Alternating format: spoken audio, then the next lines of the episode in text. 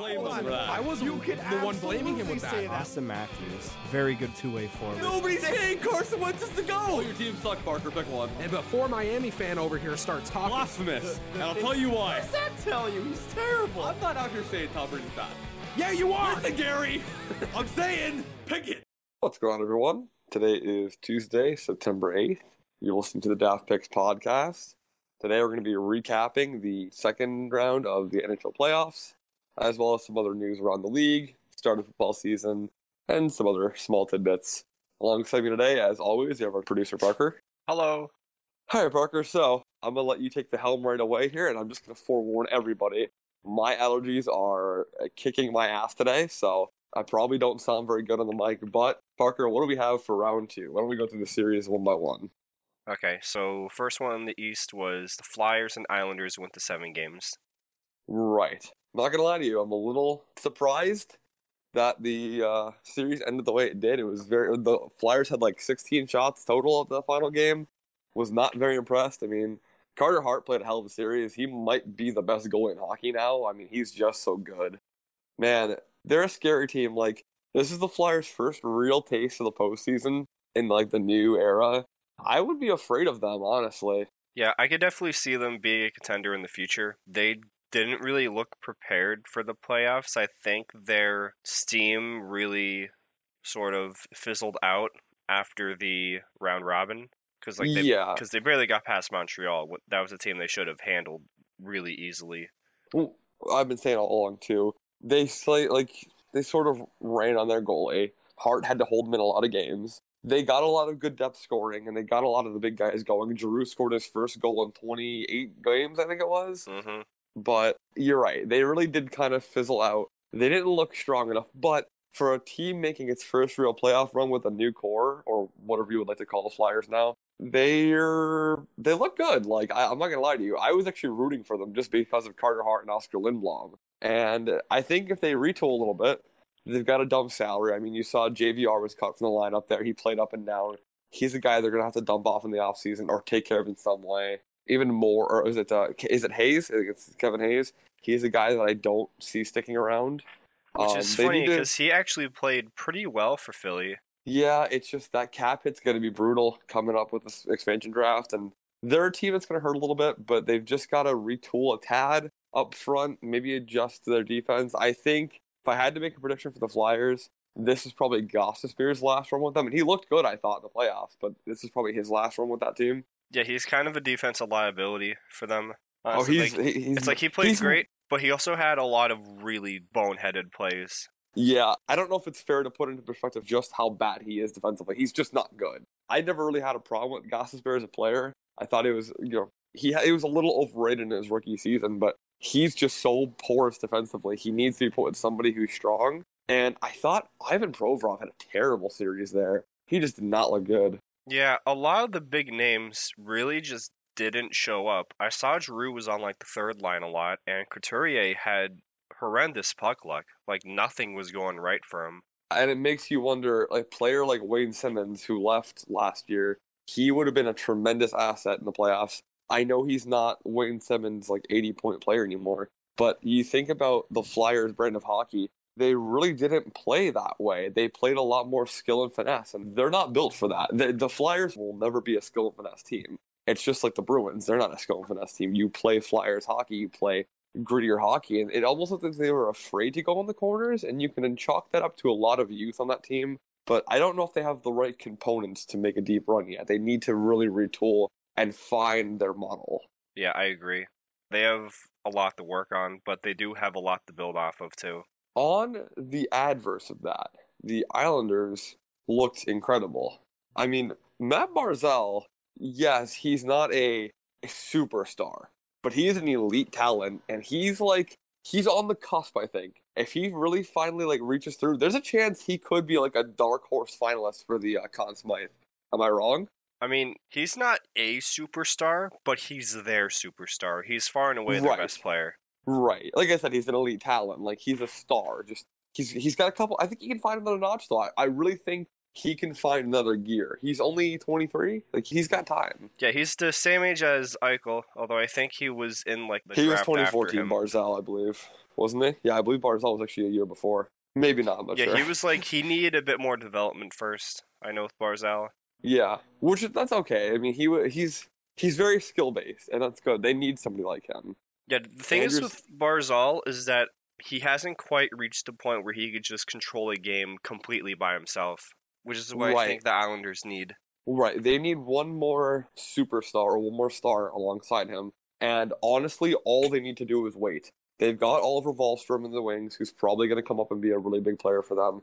Anthony Beauvillier is not a star, but he's a very good player. And I think he's developing really well alongside of Barzal. And they also have a couple of guys who could be useful. I'm surprised Josh Ho-Sang hasn't been like. Was he still even with them? Did he did, did, did he leave the Islanders? I can't remember That's a good. because I I'm not sure. I feel like he was waived at some point. I don't recall. Like I feel like this would be the time he could have come up and played. But uh, regardless of that, this Islanders team, I think I, I said it in the article. They have the best coach in hockey. They've got the best goaltending coach in hockey, arguably. I think if they, I still don't see them putting it all together. I think now that the Lightning got out of a tough series, with the Bruins, the Lightning are probably going to be poised to win the Eastern Conference. But I'm putting it on the Islanders. Like I really think they can pull through here.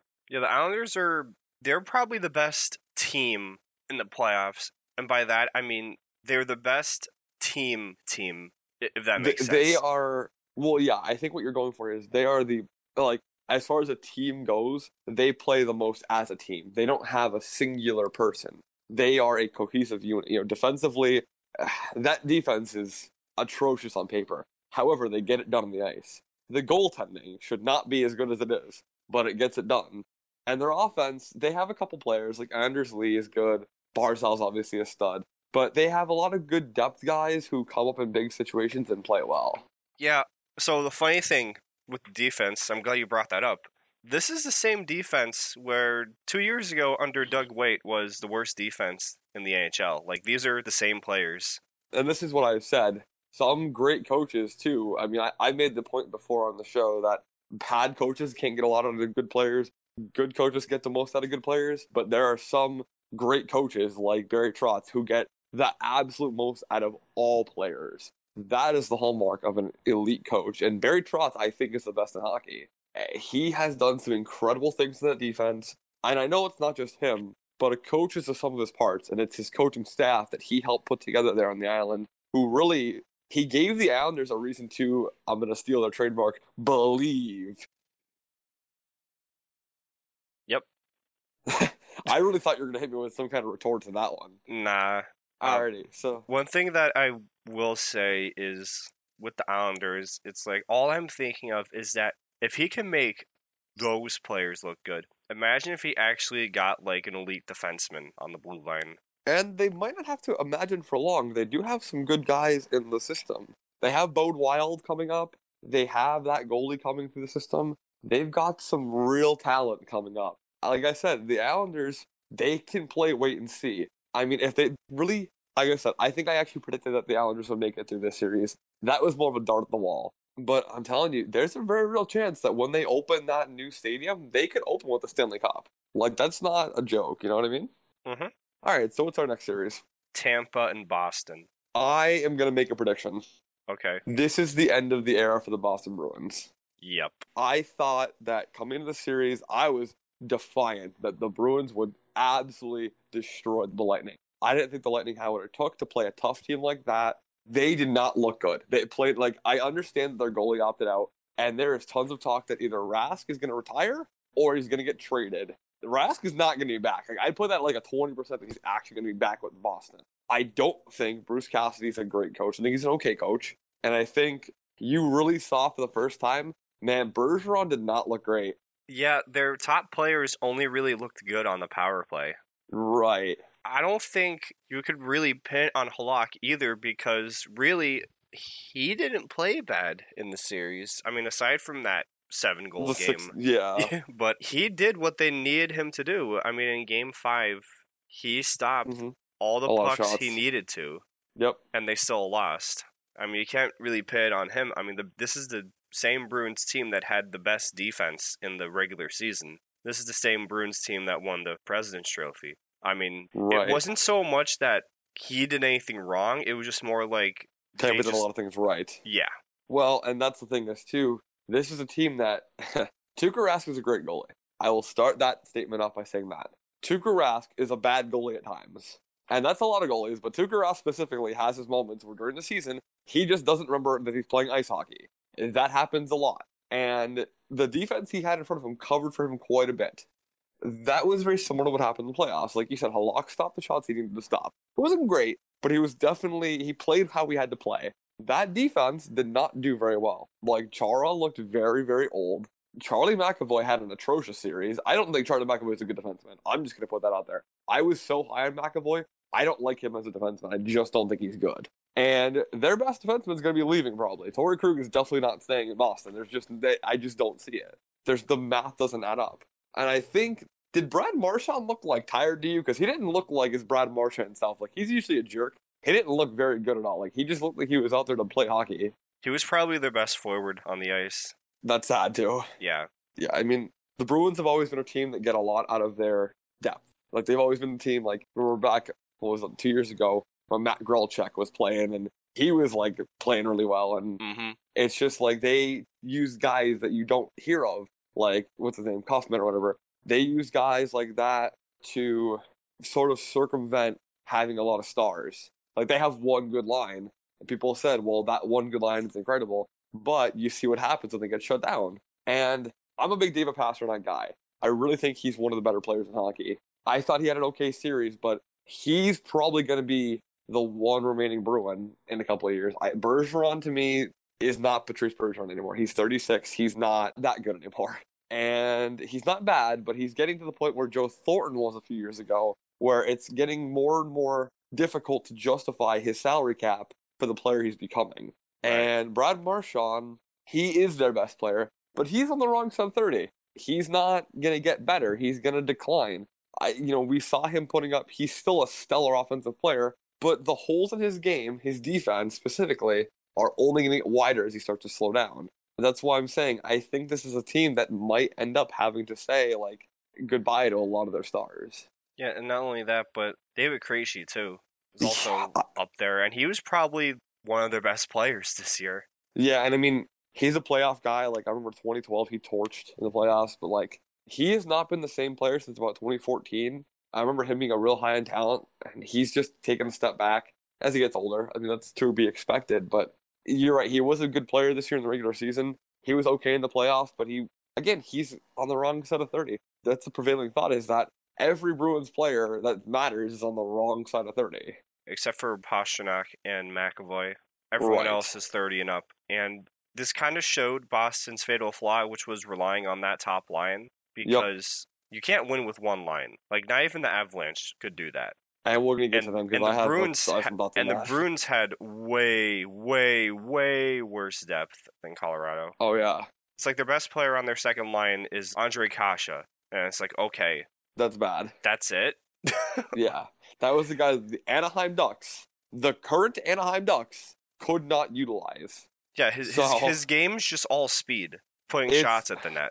It's a lot like I mean, there's two players in the league that remind me a lot of how he plays. Carl Hagelin, who is very Mhm. fast and can score goals. Michael Grabner, who did the same for a while. And honestly, just because of recency bias, Kasperi Kapanen. These are all guys who utilize their speed to score goals and not much else. They're not creative, they're not skilled. They just have a ton of get up and go, and they have a little bit of finesse.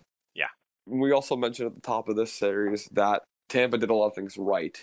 Man, your team is looking good. Like goals, I goaltending could use a little bit of work, Yeah, I agree. but I mean Vasilevskiy hasn't been great. He's been okay. He's been okay. Like he's been a playoff goalie. Like, he's been average. He's just I for a goalie like him, I feel like he should be elevating it. I've given him praise a lot of times in this show, and you've rightfully given him criticism. He needs to prove me right and do some things. But it's not going to matter if you're drubbing the other team eight to two. Yeah, I feel like Vasi's very much a I forget the exact word, but he's like a rhythmic goalie. It's like he gets better as the game goes on. So it's like he I needs also- to get in a rhythm first before he can really do anything.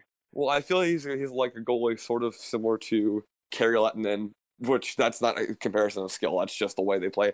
and like Marc Andre Fleury, who the more shots they face, the better they get. Mhm. Like, but if they don't face a ton of shots, which with Tampa's defense, they don't face a ton of shots, he doesn't really find that groove, and that's understandable. It's like he Um, plays his best when Tampa's going into an overtime game. Tampa hasn't lost a single overtime game this postseason. and That's because by He that knows time, what's online. yeah. yeah. by that time, he's fully locked in. Man, there's a lot of players on Tampa Bay that could be like, if you had to pick, if, like, if they win the cup, they could say, oh, the Conn Smythe. I'm torn. Like, if I'm Tampa, Oh, it's Brayden Point. or- Easy. Has to be. Has Brayden to be. Point, but man, you could make a real solid argument that Victor Hedman, God, he is he is probably Tampa Bay's best player. I understand Nikita Kucherov is their best offensive player. What would Tampa be without Victor Hedman? Victor Hedman is probably the best defenseman in the league right now, just because Overall, yes. because he he is the best two way defenseman because he could chip it in offense, but he could also shut it down in the blue line. And he's an actual weeping willow on skates. So Yeah, he's a very fast skater and he's six foot six. That's not fair. yeah, I, Tampa Bay like Brayden Point has been incredible. Honestly, Anthony Cirelli has been really good. Like I, he's not going to get Smythe nominations, and he's he's not scoring a ton. But Anthony Cirelli is just like there's an episode. I'm to call this back. There's an episode of SpongeBob where he just has a billion hands attached to him. I feel like that's Anthony Cirelli at all times. Just has a thousand hands, just working defensively. Like he, yeah, he might not contribute that much offensively. He's good for like 30, 40 points per regular season, but he's always just friggin' in the defensive zone doing something. It's it's it's hilarious. Yeah, once he gets name recognition, you could probably see him being a dark horse Selke candidate in the future. I, he got some votes this year, actually. Interesting. He was like eighth or ninth, I think I saw. That's Oshawa General's legend, Anthony Cirelli. Thank you very much. Mm. Andre Palat's been playing pretty good too. He has had like He a five. has. He has like a five game goal streak. yeah, I've been really surprised. Palat has had a really good playoff series. He's not really the player he used to be when he was a part of the triplets line, but he is really, really, really good series so far, and he's had a great playoffs in total. You know, if there's one player that's been playing bad for Lightning, it's Tyler Johnson. He just looks lost. he just looks so lost on the ice. You could have taken that quote from any time since he had that hand injury two years ago. He has not been a good player. Like he has definitively been bad. Yeah, it hurts. it hurts to see because I remember when he looked like the best player in the postseason five years ago, and now Yeah, he's I- like, I don't know if it's because he just plays better at center because right now he's at wing, or if he's just like not confident, or maybe he just only plays good with certain players, but he just he is not a two way player anymore. he strikes well he's almost 30 or he, he might be 30 he's closing in on that gap you know he's getting older. He strikes me as the type of player that i think eh, this is a different conversation but seattle might take a crack at him like I, he's not a bad player he's just playing badly. There's a difference. He's got to get out to tampa bay. Some players cannot function in a high skill team. Tyler johnson is not a high skill player and you'll notice this with a lot of collegiate players. They're not high skill. They're more so their game is more well rounded, and he's he struggled defensively, but I don't think he's a, a bad two way player. I think he's been put in the wrong situations because I've had my fair share of arguments. Jon Cooper, I still don't think is a good coach. I will lay on this sword. Jon Cooper looked into the best team in hockey I, I will. I, I will lay on that sword too because this is a team that should have been a dynasty by now, and Yeah. they haven't because he's just not good at strategy. He just sort of because he straight up said that he's not an X's nose guy, and I'm like, okay, then what are you? Is he a Right. motivator? Because that seems like No. the coach he is. I don't know what kind of a coach he is. But that's the thing. Okay, you don't have to motivate that team. You have six superstars. Superstars don't need motivation. Like, yeah, you might need to give them the occasional kick in the ass, like, hey, stop missing checks or whatever. You don't need to motivate Nikita Kucherov to be a 120 point player. He just does that. You don't need to motivate Steven Stamkos to score 45 goals. He does that. You don't need to motivate Victor Hedman to be a tree trunk. He does that. Like, that's just how it works. Jon Cooper, to me, he's just sort of a I feel like if there's a very niche role for him, it's he's a very stereotypical bench coach. He is there for the guys who aren't as good. He's there for the Andre Palats, for the the ramshackle defense after the top four. Alex Killorns, uh, Alex Killorns, Yanni Gourdes. Maybe- maybe an Anthony Cirelli, guys like that who aren't like superstars who need like guidance. But again, he's not an X's and O's guy. How much is he telling them that's actually beneficial? Like if he's telling Cirelli, hey, go do your defensive assignment, well, if he's a two way player innately, he's going to do that regardless. He, he's not putting them in circles and he's not running traps and he's not running, you know, a weak side wing lock. He's not sending out a one two one defense. He's just putting players on the ice and rolling lines. I mean, I'm pretty sure most AHL coaches can do what Jon Cooper does. I won't say he's a bad coach. I don't think there's a bad coach in the NHL still coaching. Well, we'll get to that. I don't think he's a bad coach. I, Yeah, I don't, Um, I don't think he's a bad coach either, but I don't think he's a Stanley Cup coach. And for a team like Tampa, you can't have that. If he's a Stanley Cup coach, it's because the team won him the cup, not he won a Stanley Cup himself. Yeah. John Tortorella uh, is a Stanley Cup coach. Literally. Yeah, I, I- Literally. like I he is a looking at- postseason coach. Jon Cooper isn't. you're looking at two polar opposites. You're looking at a one of the top two coaches in the league on the other bench in the Islanders, who is coaching a team above their skill level, and you're looking at the other coach, who is, I personally believe, one of the bottom ten coaches in the league, coaching a team who is technically gifted. So we won't stir on this series. What else do we got? One other thing I wanted to say: Why is Zach Bogosian on the top pairing with Victor Hedman?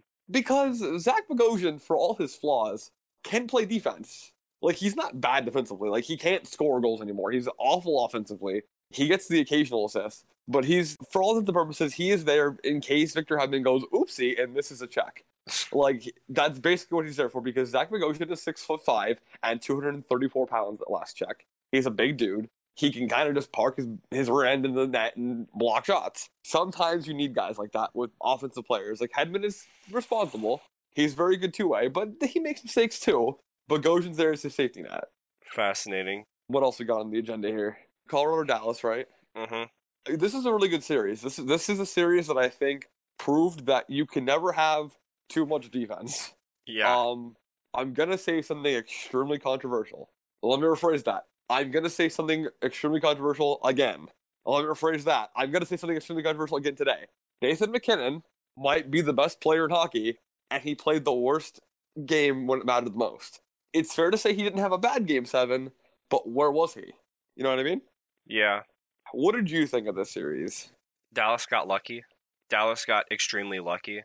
I'm sorry. Are you doubting the superstar Joel Kiviranta? Is that what I'm hearing? no, what I mean is that Colorado lost Grubauer for the series, and I feel like in a seven game series, something as small as that or big as that could have had the difference for them because by game seven, they were playing Michael Hutchinson yeah. in net. Like, I mean, I'm sorry, you're not going to win with Michael Hutchinson. He is one of the two goaltenders in the playoffs that caught right handed, I believe. Interesting. The other was Mike Smith. Interesting. Um, that's a fun fact for you today. Yeah, you're not wrong. I mean, and I've been on this train since Adam was last on the show back in freaking January. Philip Grubauer's trash. I'll say this until the day turns blue. I think he's an awful goalie. I thought that was a great trade for them two or three years ago. I think it's a friggin' terrible player. Yeah, but he's, not a good goalie. right, yes, I agree with you, but he is Uh, better than yeah. Michael Hutchinson and Correct. Pavel Francouz, which isn't really oh. saying much, but still, I mean, that just sort of that just goes to show just how bad Colorado's goaltending situation is. Like, it's just that's just untenable. Like everything else about the team is great. They have a perfection line. They have incredible depth. They have a great defense. They just don't have a goaltender. Let me ask you a question. I want to get philosophical here for a second. Okay. Is oh. Jared Bednar a good coach? I I don't- I don't know. Yeah, I don't know either. Like that's a hard question because it's like obviously his first season was terrible. They only had 20 wins. Like they did really bad. But it's like I feel like as they started getting young players called up, they've just been getting better. I feel like he might just be a developmental coach because they've been getting Yeah. they've been getting better as the years have been going on and the more prospects they've been putting in the lineup. Because I look at him in this way, and it's sort of similar to what you just broke down, which is okay, his first season was atrocious. I don't think that's who he is as a coach. I don't think he's that bad because I remember calling for his firing. I thought he was the worst coach in the league. And I don't think he's as good of a coach as he is by his record because he is a positive NHL coaching record. I think what the situation here is, and, and correct me if I'm wrong, Joe Sakic has built a masterclass of a leadership group. Like Nathan MacKinnon is a great leader. Gabriel Landeskog is a fantastic captain. By all accounts, Eric Johnson is a good leader. He might not be a great player, but he's a good leader. Even guys like Mikko Rantanen have started to take on a leadership role. Like, I think when you look at the team, the coaching doesn't come from the coach. Like, he helps. I think the coaching comes from the big players saying, "Hey, just don't get in my way. I'll show you how like how to play." Very similar to like the Rangers in the 2010s, the Kings in the 2010s, the Penguins, the Blackhawks, letting the players sort of coach each other. You know what I mean? Does that Yeah, sound about right? Yeah, and they also have like depth guys like Bellemare who are good leaders Right. for like the fourth line. Yeah, I mean their team is good. If I recall correctly, wasn't Bednar like a really sought after AHL coach? Because I Honestly, because I remember he was like when he was still coaching in Lake Erie, he was like tabbed as one of those like next up and coming coaches. honestly, I really don't know. To be Kind of like he was like you. he was like the first before Sheldon Keefe. Like everyone thought Sheldon Keefe was gonna be good. Bednar was like kind of the same, I think. Yeah, honestly, I really just I don't know. I feel like with the Avalanche though, they're getting to a point where they've got to start doing something because Nathan MacKinnon, he's not getting old. You know, he's 26 or he's 25. Like he's still in his prime. I'd say he's just entering his prime. He needs help defensively. Like that team defensively does need an upgrade. They need goaltending. They need to there's if the Avalanche don't use the money they have to go out and get Braden Holtby or Robin Lehner, they're doing something wrong. Gal, get Matt Murray or go get Frederik Andersen. Get one of the goalies who are on the trade market. I mean, I could see Frederik Andersen succeeding in Colorado, can't you? hmm Uh, Yeah, they just need to start getting better goaltending and they'll be fine. On the adverse of that, Dallas, I really don't want to break down Dallas because they didn't do much. They got lucky, like you said. I really don't think they played that well. They had Miro Heiskanen be their best Who- player. yes. The offense finally woke up, and by offense I mean Jamie Benn and Radulov. Seguin? No, Well, not not Seguin. Seguin's still been ah! quiet. He's been all right. Seguin's had worse puck luck than Sean Couturier. yeah, is- which, which again, you can't sad. you can't Like- puck luck is what you make of it, but he's done a lot of things right that just haven't gone in. Yeah, it's like he. So so things with Seguin is that he's his metrics are good, and he puts up a lot of shots on net. The problem is that none of them are going in. Right. Yeah, I don't really even feel the need to look at Dallas because like Heiskanen played incredibly. That's a given. They got stupid lucky that their rookie guy, Joel Kiviranta, which I mean, hey, good for him, scored a hat trick in the playoffs. They got so lucky that happened. So you're the prospect master here. Who is he? I don't know. I've heard his name. I think he was like a fourth or fifth round pick, if I remember right. He might have been a little higher, a little lower. He wasn't a star. Like he was a guy who I believe I, I'm gonna take a shot in the dark and say he's Finnish based on his name. I really don't know who Joel Kiviranta is. I remember hearing the name when he got drafted or signed, what the hell it was, but I don't recall him being a big guy. And I'm gonna delve into the video game world there as a guy who played franchise mode for three years, like over and over again every day. I only saw Joel Kiviranta's name twice as a prospect to watch. I genuinely don't know what to make of him. Like, I don't think, and listen, no offense to him, I don't think he's a good player. I think he's just a guy who. Do you remember a few years ago, Eric Nystrom? Do you remember when Eric Nystrom from the Predators scored a hat trick or four goals or whatever it was against the I think it was the Leafs? I feel like this is a situation like that where a no-name guy sort of comes in, gets a little bit of puck luck, and gets a hat trick. Or Does that make maybe- a lot of sense? Or maybe like a Riley Nash. Yeah, I mean, uh, he's. I mean, anybody who scores a hat trick in the NHL is an NHL player. I'm not saying this guy's going to go down to friggin' wherever Dallas's AHL affiliate is. I'm just saying, like, he's probably a third or fourth liner. I mean, hey, maybe he'll become a star for them. You you never know. But judging now, I'm going to say he's a nobody. Okay. Do you want to? You have any more thoughts on this series before we move along? No matter what they do in the playoffs this year, they're probably going to tear it down next season. I think. I think they're going to have to. Their coaching staff is still in kind of a flux. I remember Jim Montgomery. Is it Jim Montgomery that is the coach there? He, he Jim Will? was.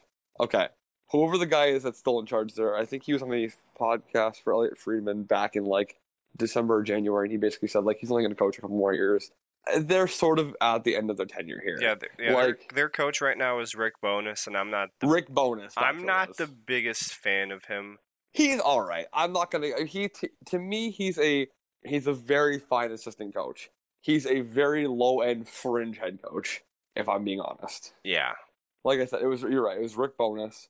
He was on the podcast for Elliotte Friedman. He said like he's probably not going to be in the game much longer. He wants to win a cup, but if he doesn't, it's fine. I think honestly, this is going to end only one way. Jimmy Benn's going to get traded.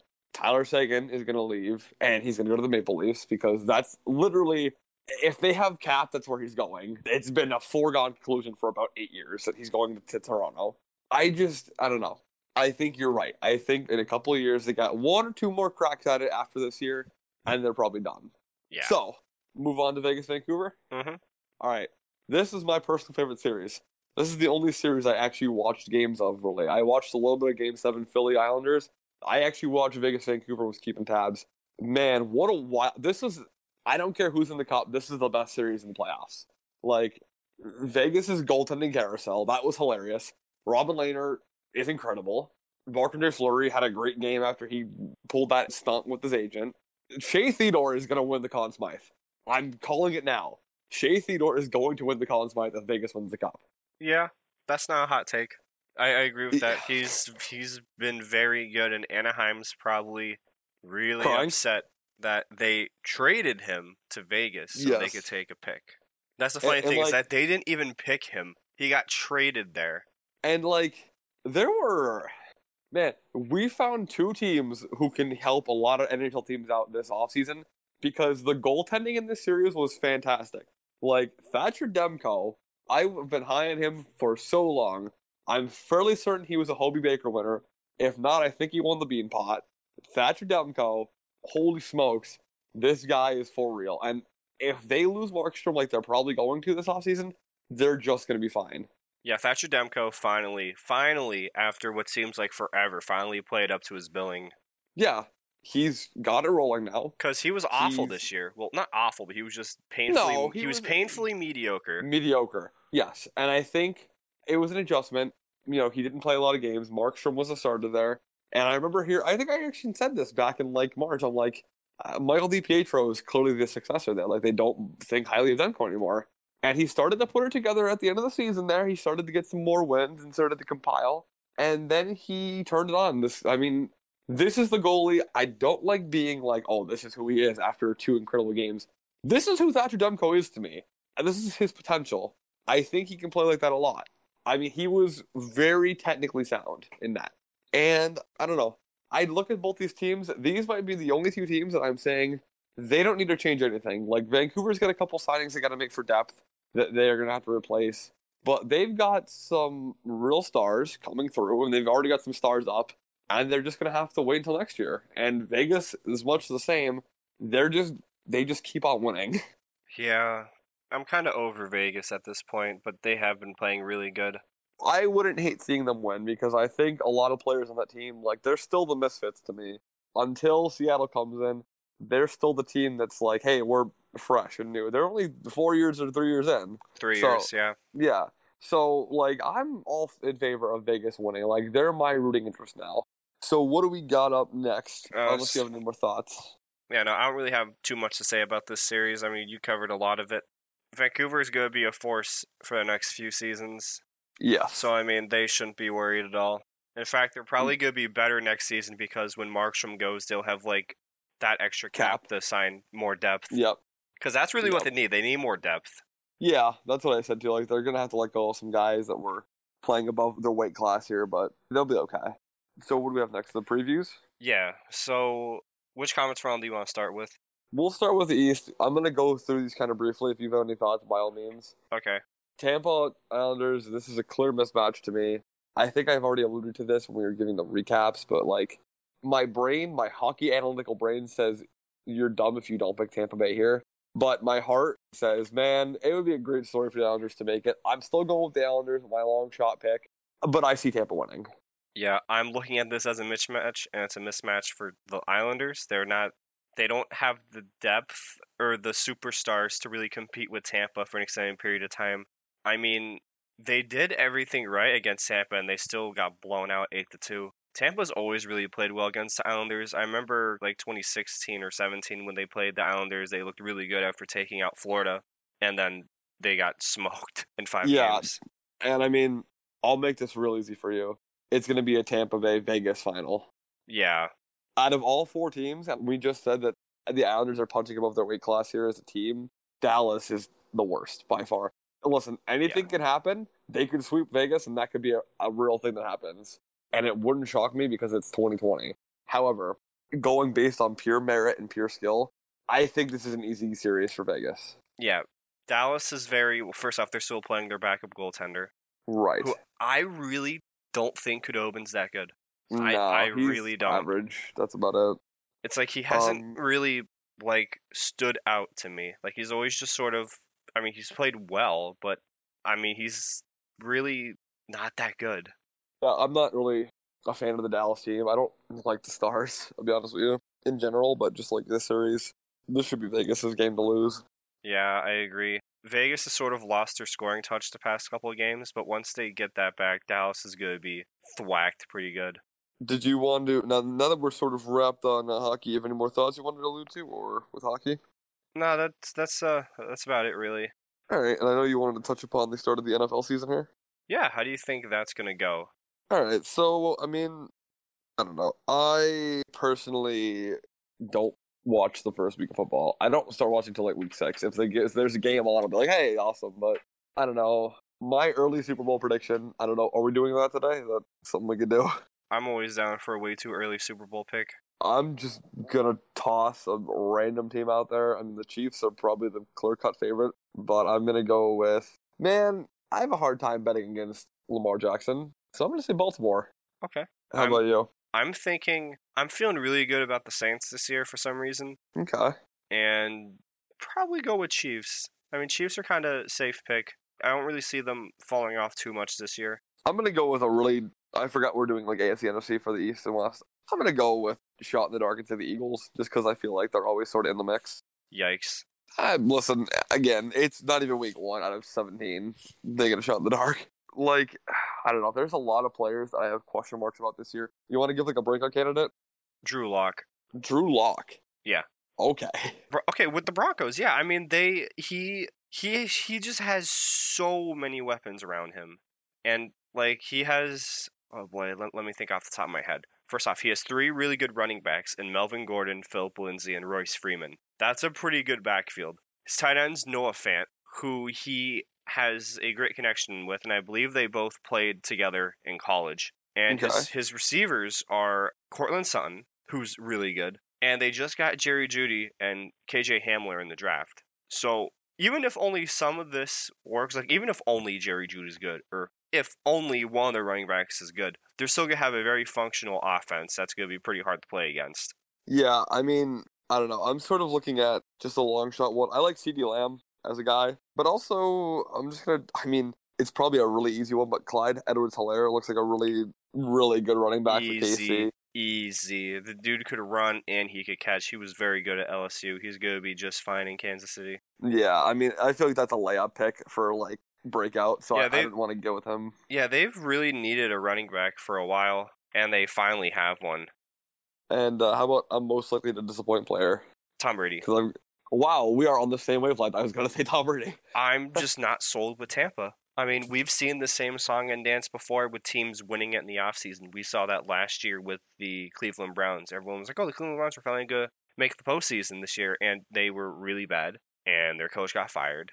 We've seen that with the Eagles in like 2011 or whatever, whenever the dream team was. And everyone was like, oh, they're going to win a Super Bowl. They didn't even make the playoffs. It's like we Yeah, see I this mean- thing before. It's like, it's very rare to win free agency and win a Super Bowl. It's like, I think the last time we saw that was like, and they didn't even win a Super Bowl. It was like the Rams a couple years ago when they looked really good, Sean McVay, and now they're in cap hell and they have no picks. So Yeah, even then, I they are not in a good situation. and I look at a guy like their running back field in Tampa Bay. Like I think it's Ronald Jones, if I, if I remember right, and it's Leonard Fournette. And I don't like Leonard Fournette. I think he's terrible. I really don't think he's a good running back. Like yeah, he's an NFL running back, but he's not special. I mean, I liked Fournette because he played at LSU and he was pretty good, but he's very much just a power back. He can't really catch it all. He underwhelmed Jacksonville. Not saying something.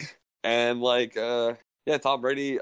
I- think I actually said this in our intro that we still have. I think I said I, I'm not saying Tom Brady's bad. However, in the year 2020, I am saying, and I quote, Tom Brady is bad. Tom Brady is not a good quarterback anymore. He is still a game manager. He's still don't under. He's, he's still going to be Tom Brady in the huddle. but he's not accurate anymore. He's really not great. Like his QBR, which is not an end all be all, but his QBR has not been perfect, and he lacks. This is his first year with a new team and a new system under a new coach. I just don't see it working. Yeah, he was saying that this is the first time that he's had to learn a new system. And Yeah, that's really interesting because if you think about it, he's the only veteran quarterback above 35 who's played in the same system his whole career. Like Philip Rivers has jumped through systems, Ben Roethlisberger has jumped through systems, Aaron Rodgers jumped through systems, um, Peyton Manning especially, Right. he jumped through a bunch. well, he don't do teams, you know. Yeah, and this is the first time Tom Brady's learning a different system. How well do you think he's going to acclimate to that? And it's especially like this is a completely different system from. Like it's not even like this is something that's similar. No, this is a completely different system. Like Bruce Arians very much runs almost an air raid. Like when he had Yeah. when he had Carson Palmer, it was literally just bombs away. When he had Jameis Winston, bombs away. We're gonna throw eighty yard passes every single play. Right, and that's how Tom Brady Brady's can't do for. that. Tom Brady No. can't. Tom Brady's never been able to do that. If I'm no, being Tom honest. Brady is not a gunslinger. He is not an Aaron Rodgers who can hit those deep balls. He is not a Brett Favre who can hit those long balls. He is a guy who can hit short dump passes and he can hit like medium targets on the run. He can't hit long bombs. He can't find the red zone from the friggin' 40. Like he's he's got to be he needs time in the pocket, which he's not going to have. And he in my opinion cannot be the center of attention anymore. But with that kind of bad backfield, he's going to have to be. Yeah, they. The only thing I really like about them is their wide receivers. I love their wide receiver core, but that's really it for me. And I'll ask you one more question here. Early MVP. Just eh, not one for each conference, just one MVP you have to pick. Christian McCaffrey. I'm to go with Saquon Barkley. So we're both going with running backs on bad teams. Gotcha. yep. because they're both, ironically, the two best running backs, arguably, in football. So, yeah, I mean, Uh, literally, like their teams. I know their teams are only like gonna go like somewhere between like three and thirteen and like five and eleven. But without you're them, looking, without them, their teams would go like two and fourteen every year. yes, because you're looking at, like, they're going to steal, like, Christian McCaffrey's good to steal you two games. He's going to, there's going to be two games this season where he wins it for his team. And Saquon Barkley's going to do the same for the Giants. I'm just personally saying Saquon Barkley on a coin toss because he's got a slightly better quarterback. And also because he's in a way bigger media market. Yeah, I, I mean, I think like, and I mean, the Panthers are okay, but they lost Luke Kuechly. They're terrible now. I think just simply because of the quarterback situation and the wide receiver situation, the Giants might win an extra game. I'm gonna put them around like four and twelve or whatever it is. I'm gonna gi- I'm gonna give them that fourth win. Uh, they're- might go big. They might go four. Honestly, since MVP really goes off of team wins too, I could probably see like Elliott having a decent shot at it. Yeah, Elliott might win it. Honestly, Pat Mahomes might win it if we're being honest. hmm We'll see. It'll be an interesting season. Who knows? Maybe Joe Burrow will win it. Okay, let's not get carried out over here. That's about all I wanted to talk about football wise. Is there anything else you want to cover? Anything else you want to touch on this show? One thing that I've been thinking of is let's say the Colorado Avalanche made the Stanley Cup final and lost. Nate Yeah. MacKinnon was by far the best player in the postseason. Like he had 25 points in 15 games, right? And the next highest person had like 18. Right. Do you think Nate MacKinnon could have won the Conn Smythe? The uh, if, one? Yeah. Do you think he could have won the Conn Smythe if his team lost in the Stanley Cup No. final? Ye- the last losing player to win the Conn Smythe was J.S. Giguere with the Ducks, I believe. That was in 04, I think. It was like the year or two before they actually won the cup. I feel like that was the last one to won it, right? Yeah. Right. Yeah, you know, you're absolutely correct. Yes. So my database of hockey knowledge, I don't see a losing player winning it unless they're like okay, if and I'm just saying this as an if. If the Oilers made it to the round that MacKinnon did, if the Oilers just got knocked out and McDavid kept his current pace, McDavid would have 50 some points. I would say on a limb, Connor McDavid might have won it then, but not at the rate that MacKinnon was going at. Yeah, MacKinnon's but- great. Yeah, MacKinnon was almost on a pace to break Gretzky's record. I mean, he was, and again, I'm, I'm going to say this though. McDavid had 11 and four, so Yeah. I'm just going to say like if we're being honest with ourselves, going based on everything, in 30 games MacKinnon would have had 50 points. In eight games, McDavid would have 22 points. You can do the math. It's going to catch up. You know what I mean? hmm It's just, man, it's been one hell of a playoff ride. I don't think MacKinnon would have won it, but I also don't think it's out of the question to have asked. You know what I mean? Yeah. That was just always something I was thinking. Because, again, I feel like he was on pace to be very close to that record. Yeah. So before we wrap up here too, I want to give a schedule update for the show. So as we are approaching the middle of September, right? Yeah, middle of September, we're going to grind through the Eastern and Western Conference Finals, and then of course we're going to grind through the Stanley Cup playoff finals, and then we are going to take a hiatus for a little while. How long do you think we're going to take a hiatus for, Parker, since you're the producer? However long you feel is necessary. I mean, I know like we're both in school right now, so it's like Yeah, I'm gonna put us tentatively at about two to three weeks at least, because baseball playoffs will be starting, but we really don't do anything special. And if I'm being honest, baseball is not our big market, and baseball playoffs they're a little boring. So we'll probably cover the World Series, but NFL will be starting up. We'll try to you know, cover some things there. Really, that's it though. We'll probably come back after about a month. I'd say we're probably gonna take that break or at the end of September here because the Cup final should fall right here at the end of September probably take a break in October, probably just call it for October, maybe pump out some articles, but that's about it. And we'll probably restart November. We are going to bring back, for the start of November, we're going to bring back the, what was the our game show called? good sports. Good Sports. We'll bring back Good Sports for the start of the holidays, and then we'll probably resume regular programming when the new seasons kick over in 2021. That's my prediction. Anything you want to comment on on that? Nah, Okay. sounds about right to me. Uh, just because you know we're two college kids still grinding through it's 2020 so you know it's not a great year well you know for for sports it's been a long one we're going to take a couple you know weeks to reconvene there we'll record the good sports for you guys we're really excited to get back at that we'll have some guests again i know it's been like was it four months parker since we had a guest on Yeah, what's going on with Adam? i he, he might not even be real at this point we're not even sure Fair. yeah, we're gonna try to record a little bit of the good sports over the holidays. Try to get in four or five episodes, so Parker can just put those out. You probably after the Stanley Cup here uh, happen though, you probably won't hear us talking new news until probably 2021. Like I said, we're gonna try to get back in at the first week of January, sort of set it up that way. Just because when the holidays approach, it gets busier, it gets more condensed, and realistically, we're not looking at a lot of sports. Hockey's gonna end. Probably not gonna start back up until at least February, from what I'm seeing. NFL's not going to really matter until you know the Super Bowl, which is when we're going to be starting to record at the end of the regular season. Baseball is going to be in the most boring time for a sport that is boring ninety percent of the time because it's going to be the winter meetings. Parker, are you excited for the winter meetings? I don't even know what those are.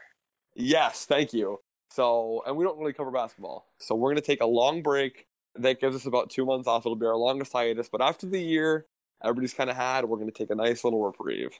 So, we'll be back next week to I'm gonna say wrap the conference finals, right? Yeah. Probably. Mhm. And then we'll be back the week after that to wrap, or well, I'm assuming it's gonna be the week after that with the Stanley Cup Finals. We don't really know, and we'll probably pre-record the draft episode. We're gonna do a live show. We're probably just gonna pre-record it. But yeah, so that's the schedule. I know it's a lot of information to take in, but uh, I wanted to concur with you on air here, Parker, so that we have a live feed. Okay. Um, with that said, oh, and I, I know everybody's disappointed. Daft Picks Book Club will not be returning. Oh, what a shame. That was a one and done thing. I, I'm sorry. I know you're all so disappointed. It will not be returned. I don't know what you thought was gonna happen with that. Listen, it wasn't. A, if Oprah can do it, we can do it. Am I wrong? Right. Right. Alrighty. Well, we'll wrap it there. Like I said, well, you got about two more weeks of actual shows, and we'll uh we'll go from there. All right. We will talk to you all next week.